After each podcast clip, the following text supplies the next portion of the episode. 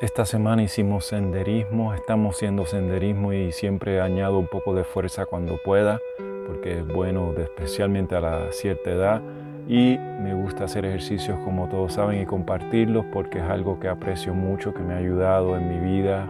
Una vez tuve mucho, mucho peso y por eso es que yo comparto eso, aunque parezca algo sencillo. Y esta vez estábamos en las montañas entre Italia y Francia, conseguimos hasta una agua natural que viene del río y aquí las comparto con ustedes. Estaba muy buena. Chao.